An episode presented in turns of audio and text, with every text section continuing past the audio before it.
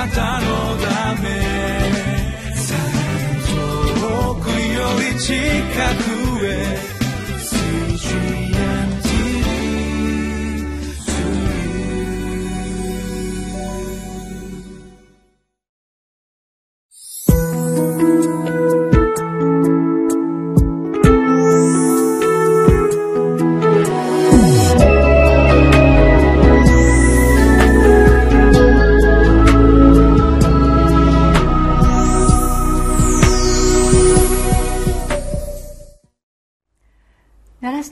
教会の山田泉です。今日は9月18日。聖書はローマ人への手紙。7章の1節から6節。そしてテーマは立法に捉えられず御霊によって使える喜びというテーマでご一緒に学んでまいります。日本では今年の7月に参議院選挙が18歳から選挙権を与えられることとなりました。国の法律が変わったからです。その国で生きていくならその国の法律に従って生きることが求められます。でもそれはその国にいる時だけのこと。またこの選挙の時のように法律が変更されるという時もまた私たちは今回体験しました。今日は聖書において法律が変わる時聖書の言葉で言いますと立法と私たちの関係が変えられる時のことについてご一緒に見てまいりたいと思っています。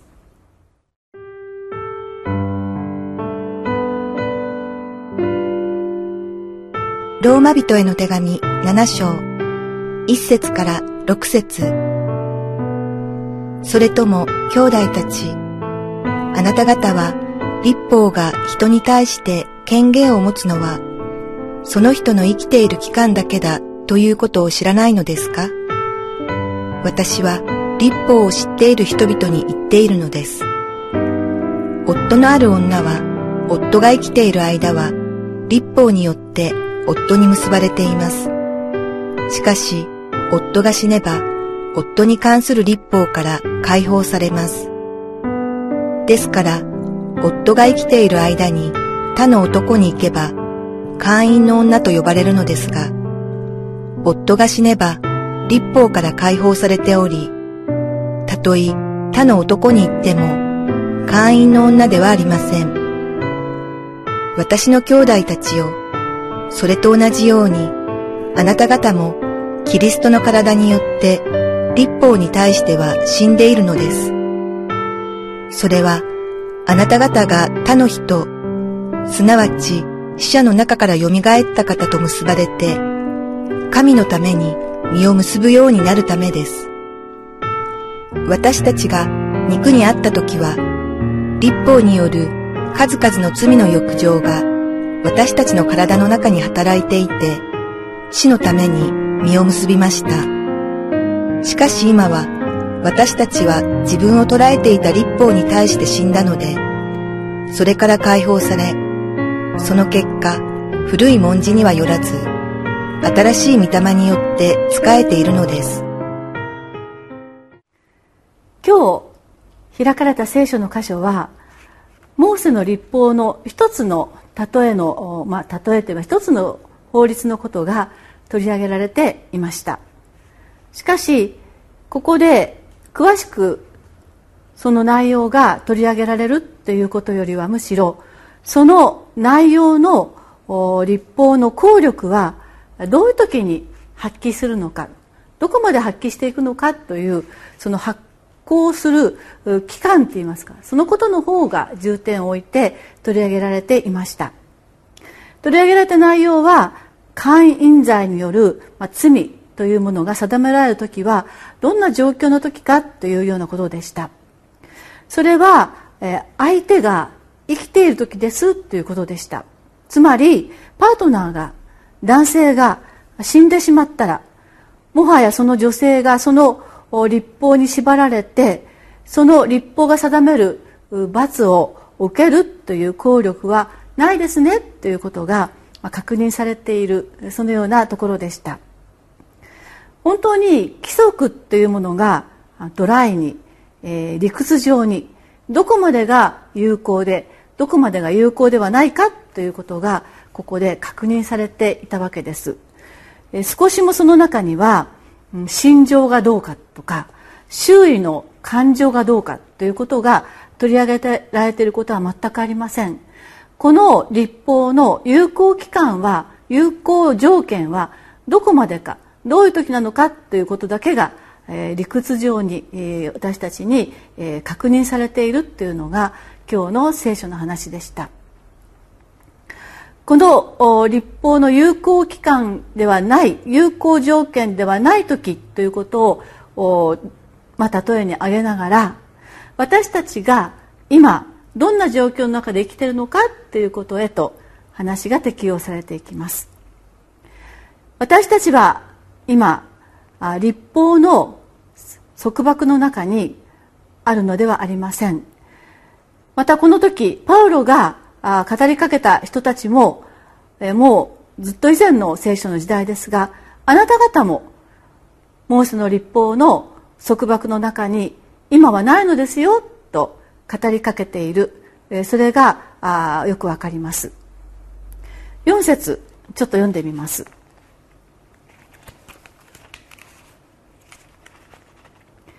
私の兄弟たちよ。それと同じようにあなた方もキリストの体によって立法に対しては死んでいるのです。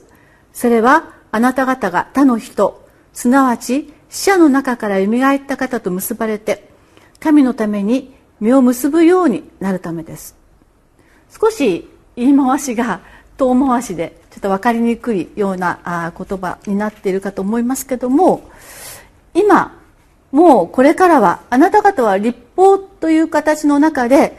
束縛の中で生きていないんですと宣言された人たちのことがここに書かれています。それは何が変わったのか。イエス様が来られたからということです。イエス様が来られたということは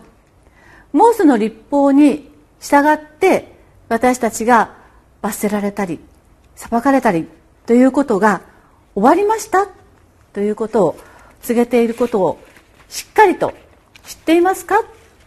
その新しい時代を生きるっていう生き方があなた方に始まってるってことをあなたあなた方は分かっていますか？とパウロが語りかけているのが今日のところです。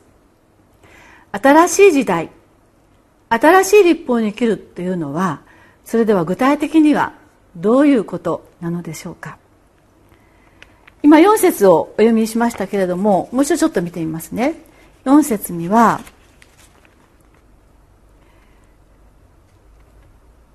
立法に対しては死んでいる。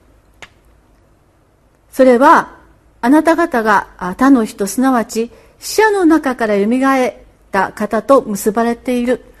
つまり復活の主イエスと私たちは結ばれて生きている今はモーセの立法の効力はなくなりました。ですから私たちが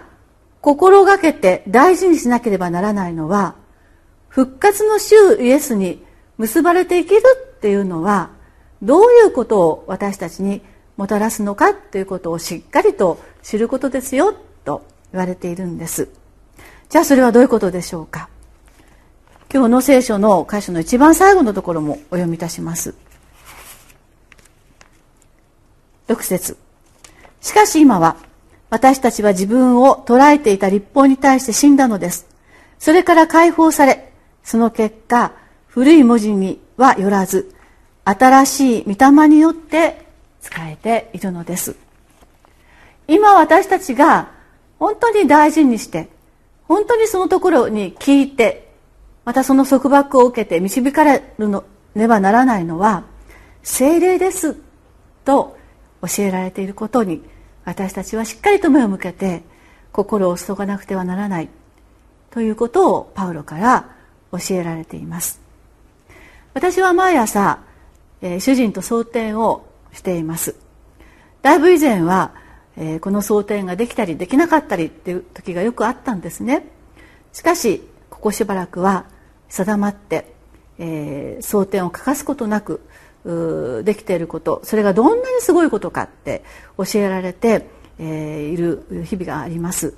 つい最近のこの夏のサマーキャンプにもこの蒼天の祈りが本当に素晴らしく聞かれたっていう証があっていずれまたそんなことができる時があったらいいなと思っていますがまあそれはそれとして置いといて私たちは蒼天で毎朝必ず祈ることがあるんです。祈る内容があるんです。それはどういうことかって言いますと今日これから始まる一日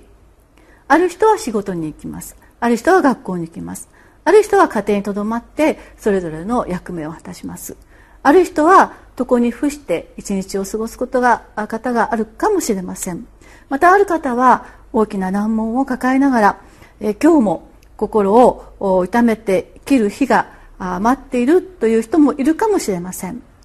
どのような一日が与えられているのかはそれぞれかと思いますが私たちは今日の一日あらゆる状況の中にあるあらゆる一日を生きる方々に今日一日分の精霊を神様が豊かに注いでくださいと必ず祈っています。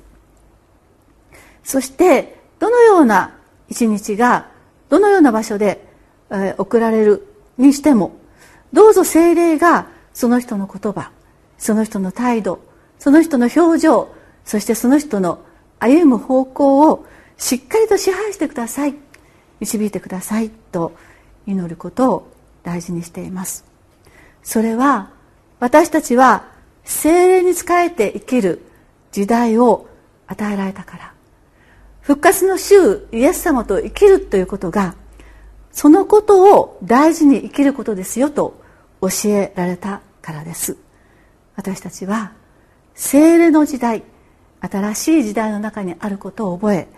精霊を心を注いでいただきながら今日も生かされたいと願います。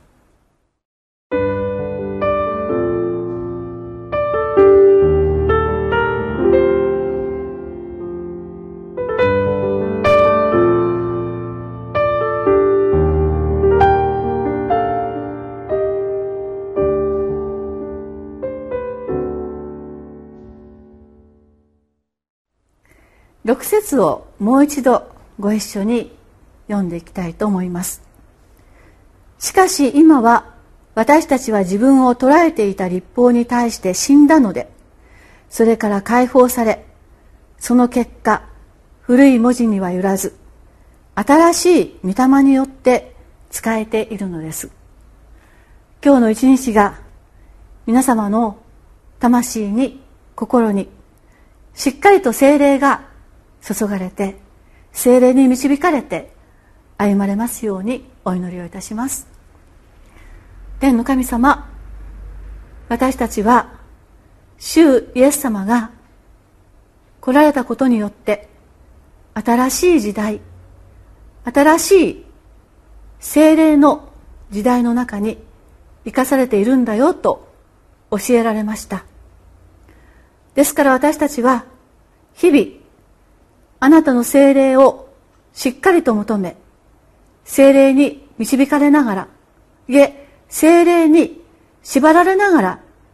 生かされることが私たちの最も大切なことであるとそのように教えられています。神様どうぞ今私たち一同の上に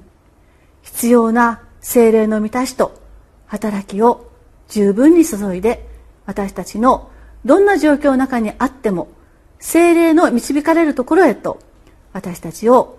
引き入れてくださることをよろしくお願いいたします。イエス様のお名前によってお祈りいたします。アーメン。